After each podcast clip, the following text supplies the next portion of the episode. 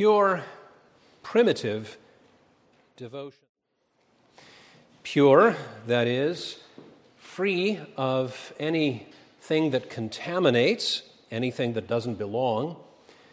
Primitive, not in the modern sense of undeveloped, but rather ancient, original, and devotion, that is, dedication and adoration and worship of the Lord God. Tonight we consider the strange yet scriptural worship of the New England Puritans. Well, let's reflect before we do a little bit about their audience. A lot of people read about, hear about the Pilgrims and the Puritans, and we all represent something of a cross section. First of all, we consider these are the ones who left house and home back in their country of England to go into the wilderness, an errand into the wilderness. And they claimed that it was because mainly they wanted to worship God according to the Word of God and their conscience as informed by the Word. These who uh, left England, many of them going to Holland as the pilgrims, but not find that, finding that to be a place where they could uh, ultimately land, they went to the New World, to the Americas. First, the Pilgrims in 16, or the Pilgrims uh, in 1621, and especially in 1630 and onward, the New England Puritans. Uh, very, very similar in many ways. Here's an image from Plymouth Plantation, which I'm sure uh, many of you have gone to visit. How are these pilgrims and Puritans viewed uh, by these different uh, um, segments of American uh, society? Well, in popular culture, there can be something of a, of a romance, an idealism of these people. Uh, they, for some, have been in American society something larger than life. The ones who, who were so brave and courageous to come to this dangerous, hostile environment? Well, all of uh, America has been influenced by these people, and uh, many of us, if not all of us, celebrate Thanksgiving remembering the first uh, uh, Thanksgiving that is uh, said to have been celebrated by the Pilgrims and the Indians. And we see it even in popular culture, don't we? In a, in a hundred different ways, sometimes uh, in rather amusing ways. Well, within broader society, uh, there's also those who don't look at them so very favorably, whom I'm calling the secularists, whether academic or your rank and file None, N O N E. They would view the pilgrims as narrow minded, bigoted people who uh, exiled this great hero, Roger Williams, to Rhode Island because uh, he wouldn't conform to the absolutism of the powers that be in Boston.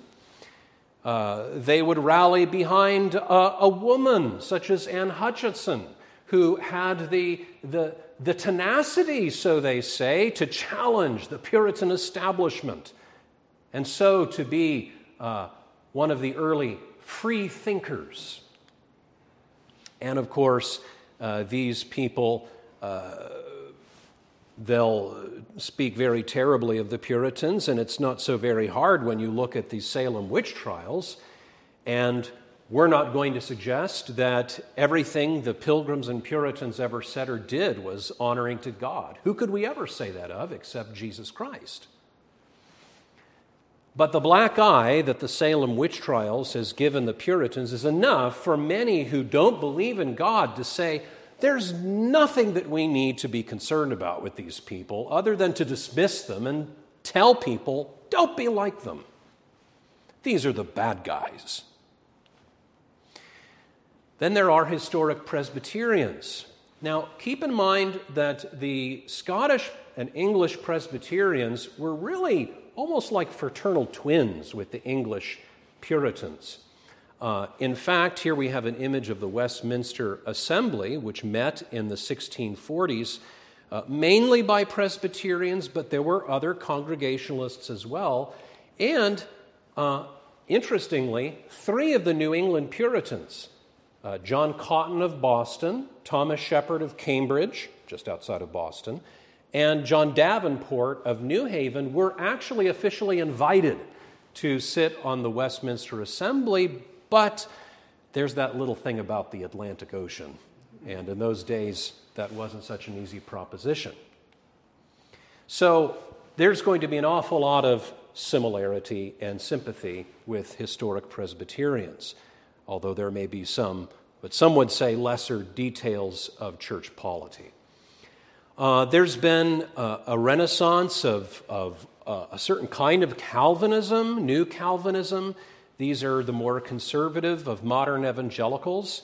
Uh, they might have a greater consciousness of the fact that they are heirs of these great Calvinistic uh, forefathers who really believed in the sovereignty of God, really believed in divine providence. And then broader evangelicals, really anyone who's ever learned about the, the pilgrims, uh, can have some sense of, of identification with them. Uh, some maybe a bit more educated, but many somewhat ignorant about uh, anything more than just that first Thanksgiving and Squanto and things such as that. Uh, ignorant about what these people really believed. There are our forefathers, but how very much like them are we? Well, in particular, as we look at their worship, and their worship for some is uh, enough uh, to, to write them off. Uh, but they, in general, and their worship in particular, were, uh, for, for some, for many, old, odd, and offensive. Now remember, the reason they came over was because they were offended. They were offended that they could not worship God in their own country according to the Bible and that they were having uh, ceremonies foisted upon them that they did not see from the Bible and which they were mandated to observe in church. And so Samuel Danforth, he's a, a second generation Puritan. About 1670, he reminds his listeners, he said, Why did you come here? You came for the enjoyment of the pure worship of God according to his institution without human mixtures and impositions. To what purpose then came we into the wilderness? And what expectation drew us hither or here?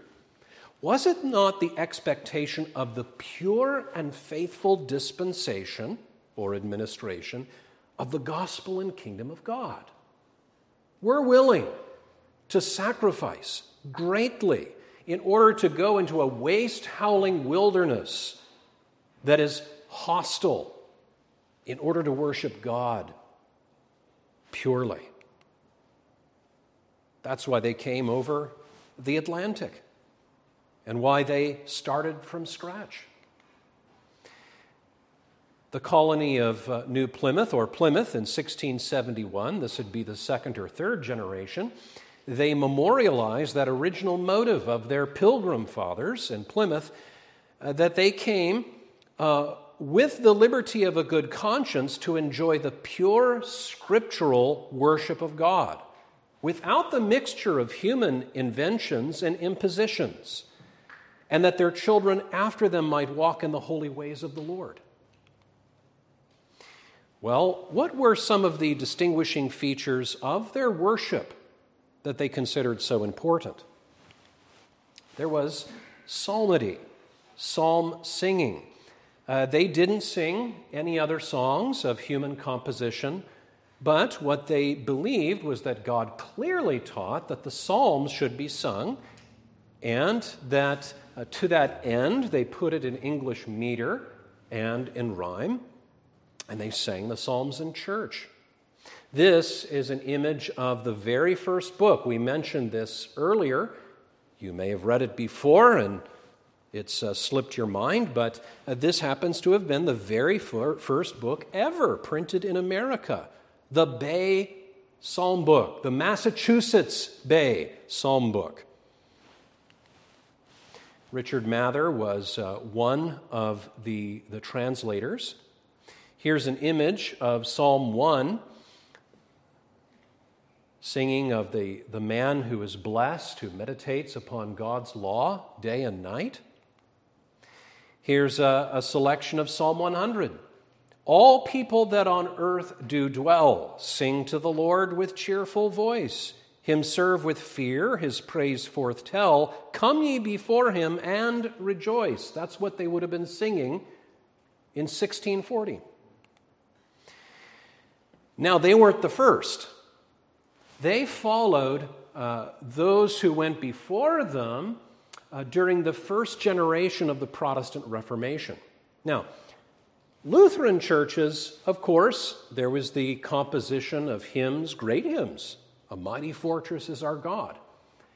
But countries that embraced the Calvinistic or the Reformed position, such as the Netherlands and Swiss, parts of Switzerland, including Geneva, France, France was filled with Protestants who sang the Psalms, and sadly, they were butchered by the Roman Catholic Church. The Church of England was uh, at least halfway reformed, and they sang the Psalms. And Scotland, of course, the, the hotbed of Presbyterianism. Here's an image of uh, one of the um, the editions of the French Psalms, you'll notice they're translated by Theodore Beza. He was the successor of John Calvin.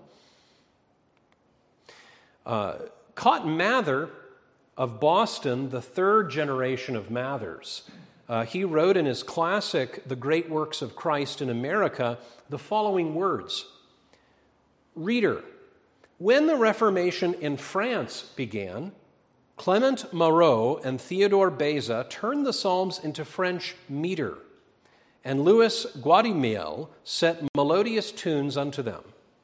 The singing hereof charmed the souls of court and city, town and country. They were sung in the Louvre itself, as well as in the Protestant churches. Ladies, nobles, princes, yea, King Henry himself sang them. This one thing mightily contributed unto the downfall of popery. That's an old word for Roman Catholicism. And the progress of the gospel. Further down, behold the Reformation pursued in the churches of New England by the Psalms in a new meter. God grant the Reformation may never be lost while the Psalms are sung in our churches. What was this old, uh, odd, and even off putting worship that they engaged in? Well, their praise was a cappella, it was unaccompanied. Now, that may seem strange for, uh, for us to think about those who were so very concerned about being biblical. After all, didn't God ordain in the Old Testament that all kinds of instruments were to be used in the worship of God? Psalm 150, for example. Various instruments are appointed for the worship of God. Well, the Pilgrim and Puritan forefathers were not unaware of these things, but they had thought through many of these issues. And they asked this question. This is the Cambridge Synod of 1648. A synod was basically a large church council of all kinds of pastors and elders from the churches of Connecticut and Massachusetts. They came together to answer certain questions. One was this whether instrumental music may lawfully be introduced into the worship of God in the churches of the New Testament. Considered and answered. The instrumental music used in the Old Church of Israel was an institution of God. It was the commandment of the Lord by the prophets. Now, there is not one word of institution in the New Testament for instrumental music in the worship of God. And because the Holy God rejects all he does not command in worship, he now, therefore, in effect says unto us, I will not hear the melody of thy organs. Again, strange probably to many of us. but this was their position, this was their understanding from God's Word. And they said that church history, interestingly, bears this out. Instrumental music in the worship of God is, they claimed, but a very late invention and corruption in the church of the New Testament. The writings that go under the name of Justin Martyr, that's one of the uh, early apostolic fathers, uh, these writings deny it and decry it. Chrysostom speaks meanly of it. Even Aquinas, Thomas Aquinas himself, uh, the great poster child for Roman Catholicism, about 400 years ago determines against it as Jewish and carnal. Well, this doesn't prove anything. We're just simply going over the historical material. But we might uh, just observe that they did allow some percussion instruments. And I'm sure every once in a while they just may have had a blast. I had to. I'm a father. Sabbath keeping. Uh, the Puritans and the Pilgrims very much believed in the abiding relevance of the fourth commandment. Uh, remember the Sabbath day to keep it holy. They believed that six days were meant for work. The seventh day has, from the foundation of the world, been instituted as God's holy day of worship. The whole day is to be dedicated to the public and private exercises of God's worship. It's not a day for doing our own pleasure. No, it's a day for the Lord, and especially a day for us to gather together and so it was the common practice. This was the high point of the week for the pilgrims and the Puritans. I joyed when to the house of God go up, they said to me. Jerusalem within thy gates our feet shall standing be. And they didn't have any problem with two services on a Lord's Day. Sadly, so many of us can do with just one or even less. No man made holy days. The Puritans were against any holy days that didn't have the express precedent or commandment of Holy Scripture, no matter how much they may have been prized or valued, handed down from their forefathers. In 1659, they, they, actually, the General Court of Massachusetts, forbade the practice of Christmas for several years. Now, that was eventually uh, revoked, but it certainly does give us something of an index about how strongly they felt about this. A little milder uh, uh, approach, but nevertheless one just as principled, might be uh, held forth by William Bradford. He was the governor of uh, Plymouth, and he writes in his History of Plymouth Plantation this very interesting and amusing anecdote. Herewith I shall end this year. Only I shall remember one passage more, rather of mirth than of weight. Uh, on the day called Christmas Day, the governor uh, called them out to work, as it was used, but the most of this new company, these were the newcomers, excused themselves and said it went against their consciences to work on that day. So the governor told them that if they made it a matter of conscience, he would spare them until they were better informed. So he led away the rest and left them. But when they came home at noon from their work, he found them in the street at play, openly, some pitching the bar and some at stool ball and such like sports.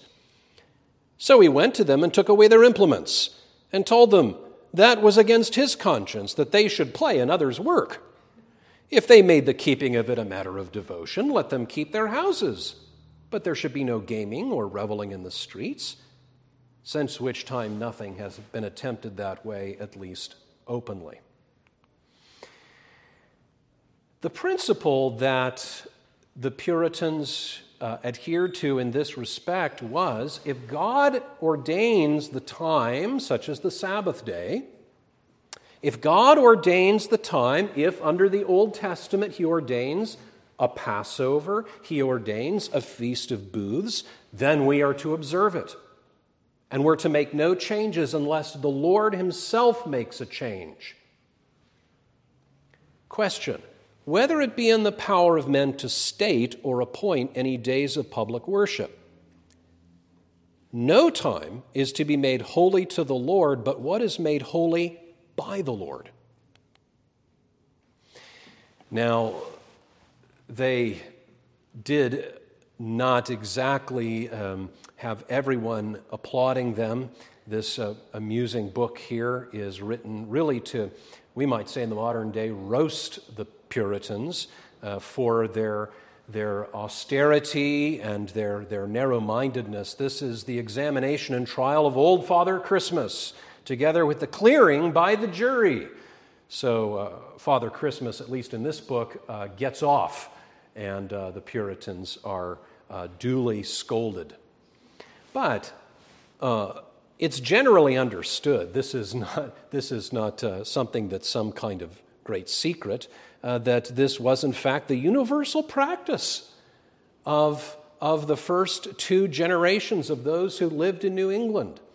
Uh, Christmas was unknown, practically speaking, until the mid 1800s. Uh, this article here uh, written by a, a, lady by the name of Rachel Schnepper in the New York Times, uh, writes that they contended that there was no scriptural warrant for the celebration of Jesus' birth. Puritans, Puritans argued, and she says, not incorrectly, that Christmas represented nothing more than a thin Christian veneer slapped on a pagan celebration. Believing in the holiday was superstitious at best, heretical at worst. She continues As the Massachusetts minister Increase Mather explained in 1687, Christmas was observed on December 25th not because, quote, Christ was born in that month, but because the heathens' Saturnalia was at that time kept in Rome, and they were willing to have those pagan holidays metamorphosed into Christian ones. Now, before we really get into the biblical rationale of our forefathers on some of these points that to us may seem so very odd and far reaching, let's address some common myths and mistakes, or at least be aware of some prejudices that we all, in one way or another, come with when we're looking at these men and women of old whether or not we say it, or maybe we hear it from others, the Puritans hated life. That's the idea. Is it possible to have fun for the Puritan? One word no. That's a word that, as little children, we like to say a lot, and apparently, according to some, that was the Puritans' favorite word no. The Puritans were the bad guys. They didn't like to have fun, and they didn't like others to have fun either, which is why H.L. Mencken once said Puritanism, by definition, the haunting fear that someone somewhere may be happy. There were Scrooges. That's what they were. Well, we don't have time to respond to everything, but there's an awful lot of mistake I would point you to this very, very helpful scholarly book, Worldly Saints, the Puritans as They Really Were, and I think you'll get quite a very interesting um, second look at these people who were much more human and much more down to earth than some would suggest. The Puritans were legalists. They were always forbidding no Christmas, no Easter, no instruments, no laughter, no dancing, and so on down the line. Now, I'm not going to suggest, again, that everything that the Puritans said was wrong is necessarily wrong. We've got to be intelligent Christians reading our Bibles, and sometimes there can be overreach. Aren't we guilty of that at one time or another? Garrison Keillor put it this way My ancestors were Puritans from England. They arrived here in 1648 in the hope of finding greater restrictions than were permissible under English law at that time. Is that really the case? Or is it more fair to say that, notwithstanding any extremes or eccentricities or warts or wrinkles that they may have had, that these were God fearing Christians that loved God and loved His law and thought, you know what? It's good that we have fences. If they're God's fences, they're not meant for our unhappiness, but rather our happiness. The law is good, says the Apostle Paul. I will walk at liberty, says David, for I seek thy precepts. That's freedom. And I think there's a lot more of that to the reality of the early pilgrims and Puritans than some would make out. The Puritans were intolerant. Here's Roger, Roger Williams, who has recently been booted from the, the uh, heavy handed Massachusetts fathers to brave his way through the winter into Rhode Island. But again, there's just much more to the picture. I'll give you one little snippet. This is also from Cotton Mather. Now, he's the third generation, but listen to how he speaks of Roger Williams. He doesn't suggest that Roger Williams wasn't problematic. In fact, I would dare say that he thought, yep, he kind of had what was coming to him. But listen here. It was more than 40 years after his, Roger Williams, exile that he lived here and in many things acquitted himself so laudably or praiseworthy that many judicious persons judged him to have had the root of the matter in him. That is, he's a sincere Christian during the long winter of this retirement. He used many commendable endeavors to Christianize the Indians in his neighborhood, of whose language, tempers, and manners he printed a little relation with observations wherein he spiritualizes the curiosities with two and thirty chapters whereof he entertains his reader. This doesn't sound, this doesn't sound like, at least across the board, the Puritan fathers were just hard hearted, calloused men. And I think if you read the history about Williams, you'll find that there was a fair amount of problems with Mr. Williams. The Puritans imposed their culture on others. Well, is that exactly true? Did they all put guns to the heads of the natives, make them dress in Western clothing? Or did they have a certain respect and even a desire to evangelize them. Not all of them, for sure. But many of them, this was the seal of the Massachusetts Bay Company coming out of that little, that little uh, banner uh, from his, the mouth of this native Come over and help us. John Eliot, not Jim Elliot, often confused, but John Eliot the first great American missionary, right here in Massachusetts. He went to these people, he learned their language, and people were converted, and they developed what was called praying villages, one of them, Natick, Massachusetts, several of them, these praying towns uh, that he established. He translated the Bible into this language that he took the pains to learn. He didn't put a gun to the head and say, Learn English. How many of us might cross our arms and say, You need to learn our language first? That's not how John Eliot looked at it. These people are made in the image of God, and they are perishing.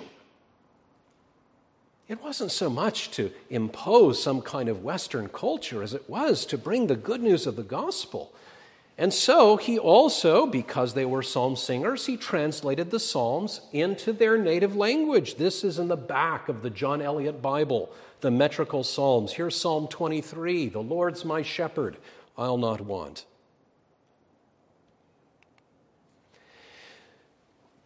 Well, the worship of the Puritans in the wilderness. Why? Well, very simply, God is God. God is God.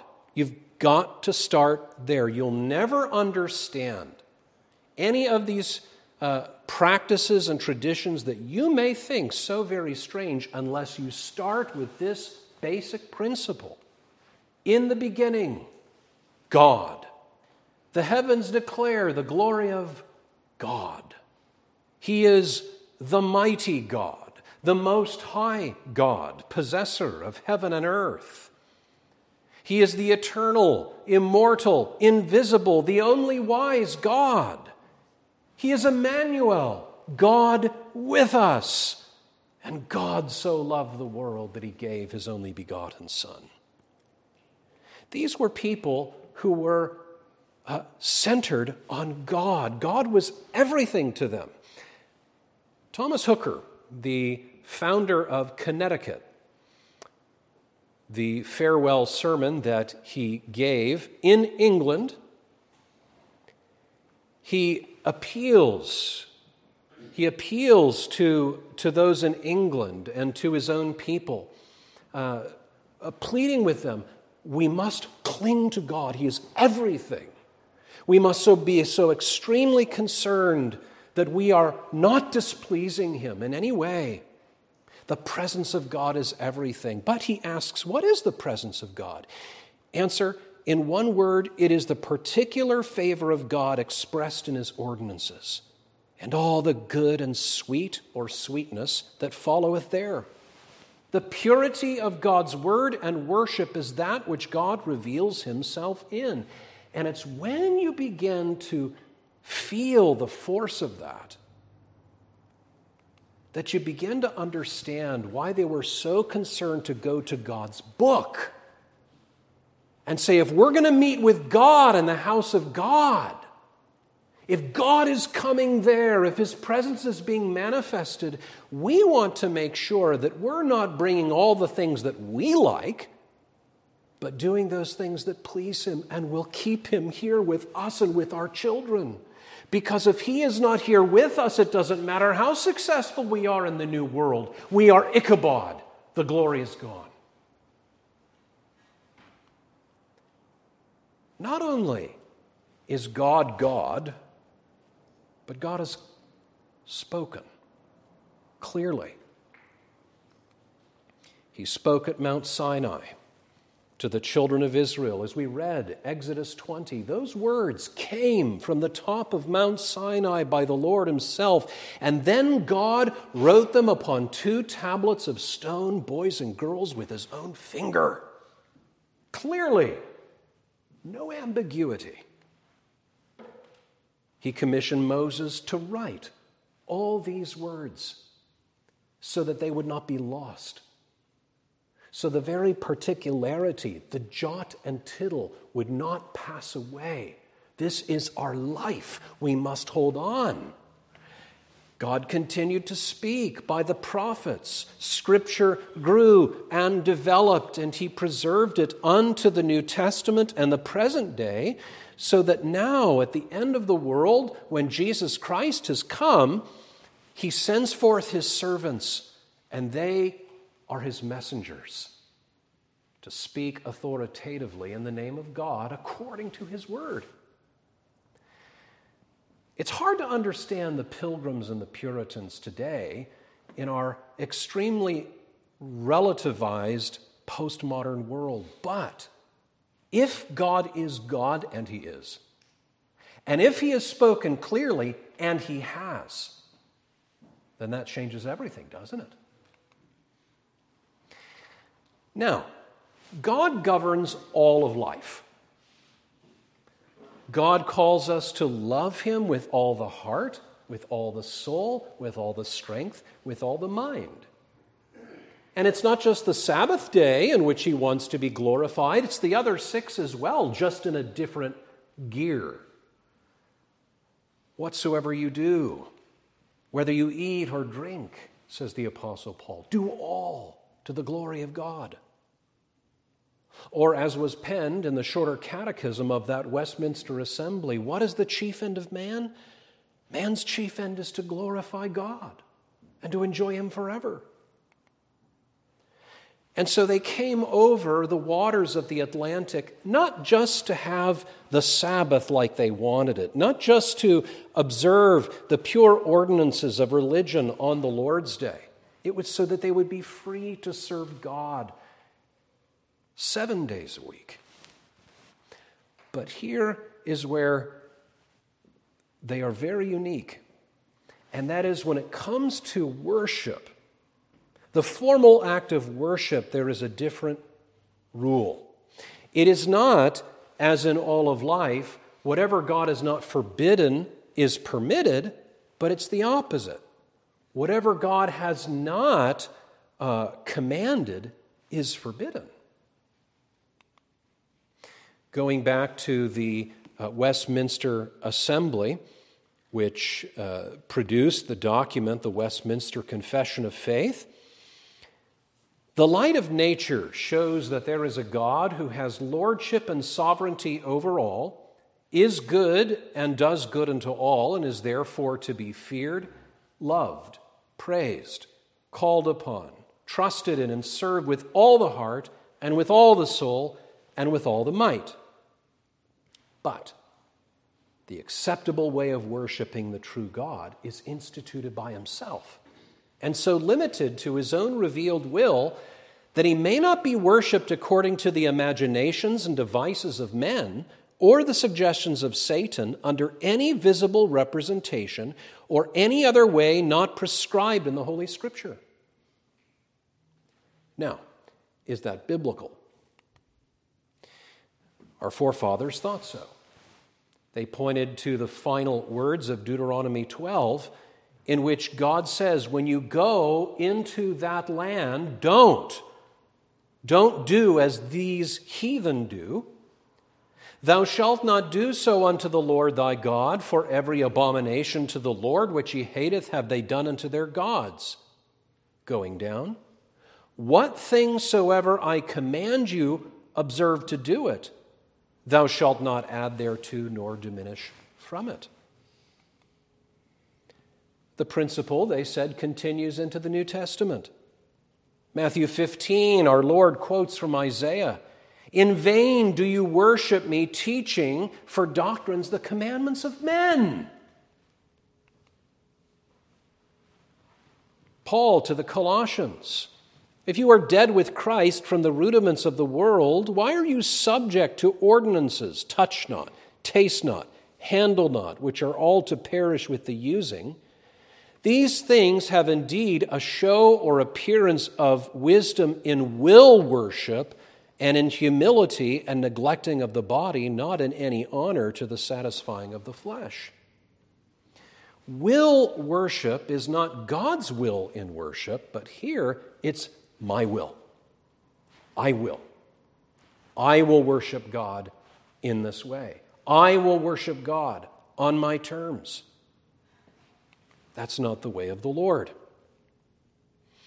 And so the Cambridge Synod said that the sacred scriptures pronounce it an argument sufficient for the rejecting and condemning of anything in the worship of God if God himself has not prescribed it.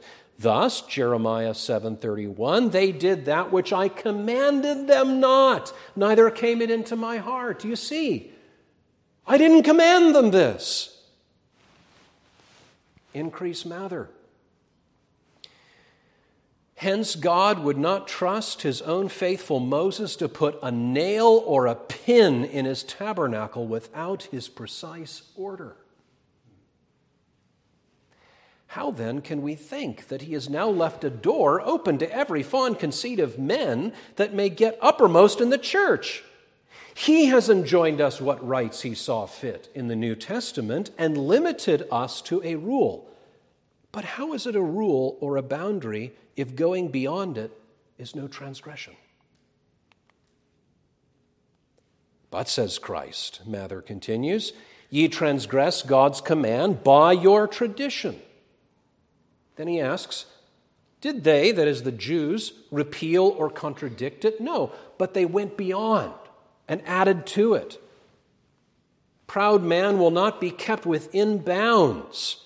Our plain worship seems too rude and bold. Ceremonies are thought to beautify it. But, says Christ, in vain do they worship me, teaching for doctrines the commandments of men.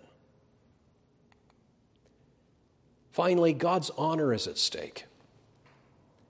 The authority of our Lord Jesus Christ as the glorious King and prophet of his church is profanely invaded when the worship of God, with the significant ceremonies of it, is taught by the inventions of men. Increase Mather says that the Lord is infinitely wise and good. It's comely and modest for us to rest in his institutions, few and plain. Our additions cannot make them better what then are they good for? Do not we see how this meddling wisdom has deformed all in the papacy, that is, the Church of Rome? Earthly kings are tender of their prerogatives, and shall not the Most High God? Now, we close with some reflection. First of all, for those who would identify with these fathers, evangelicals of different stripes, Let's listen to our fathers. O God, we with our ears have heard, our fathers have us told. What works thou in their days hadst done, even in the days of old. We owe it to them. At the very least, the fifth commandment honor thy father and thy mother. Now, that doesn't mean that father and mother are always right but they do deserve our attention. And especially, these are some of the godliest Christians, I dare say, who have ever walked upon the face of the world. If you doubt that, you need to read more of and about these Puritan fathers. Furthermore, consider is Christianity the product strictly of heaven or is it the product of men or something in between? And so, the baptism of John, was it from heaven or of men? What is our faith? What is our religion? Is it in any way a concoction of men? What communion has light with darkness? What agreement has the temple of God with idols? Is this what our religion is? Is it a mixture, a pick and choose, a combination? I'll take some of this, but hold that. And what are we saying to the world? If at the end of the day, when they start digging, they find that a sizable part of our faith is the production of men. Well, there has been a renaissance of interest in Reformed thinking the Puritans and Pilgrims being reformed. And consequently, there's been a, a, a changing of worship, often going back to that which is older and more reverent. And we're all for reverence, and the Puritans would have been all for reverence. But the Puritans uh, would challenge and saying, all right, but is 18th century good enough. Or we look at uh, some particular practice that seems to, uh, seems to be identified with an earlier and a godlier day. Let's bring that into church. Uh, people are doing Lent, they've been doing that for generations. It seems well motivated. Let's, let's do that. And it becomes, again, a free for all. It's a movement away from the trite and the empty. But has God ordained this? Some of the great uh, compositions of, of praise from the history of the church no doubt mean many things to us. But the question is has the Lord instituted it? Has He ordained it? And where do we draw the lines? I've heard some people, uh, even some friends of mine, who who would say, you know, those last two hymns, those are the good old hymns, but this one, this one is just a little too, no, I, I don't think that's right. And so I believe in the regulative principle, and Christ alone can't, can't come in. Well, is it really arbitrary then? Why do we say the piano is okay but not the guitar? Or why do we say the guitar's okay but not the drums? Increase Mather again, allowing men to devise and impose some religious ceremonies, we see not where to stop. Some say ours are but few and easy, no more than three, but who bid the imposers stop at three? Have they not power to add three more? And so on, and so on. And if you draw a line, are you so sure that it's God's line or just your arbitrary taste? And where does it stop? And let's not forget that Rome wasn't built in a day. Last, I want to say a word, no doubt to no one here, but maybe somebody listening now or listening at a later point who may approach the Puritans in a kind of academic way, but with no sympathy whatsoever. These are the bad guys, right?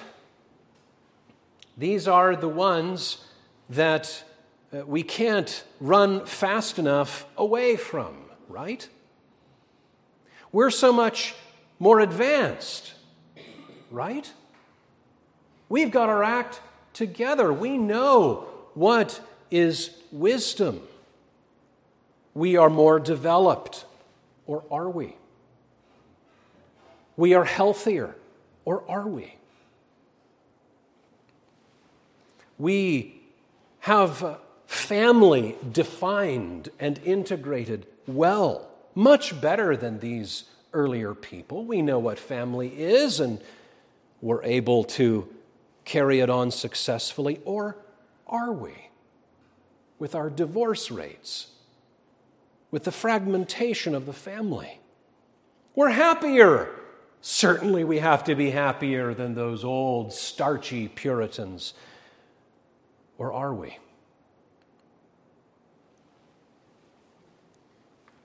We understand ourselves? Or do we? Much more so than these people who didn't understand that they were captives to their own medieval views and were not in bondage to anyone. We don't take marching orders from anyone, or, or do we? What about our children? Are our children happier than the children of the Puritans? You can't imagine. I remember one time a friend of mine once learning that one of the other neighbor kids, he was Jehovah's Witness and they didn't observe Christmas. And I remember his friend saying in my presence, If I didn't observe Christmas, I think I'd kill myself.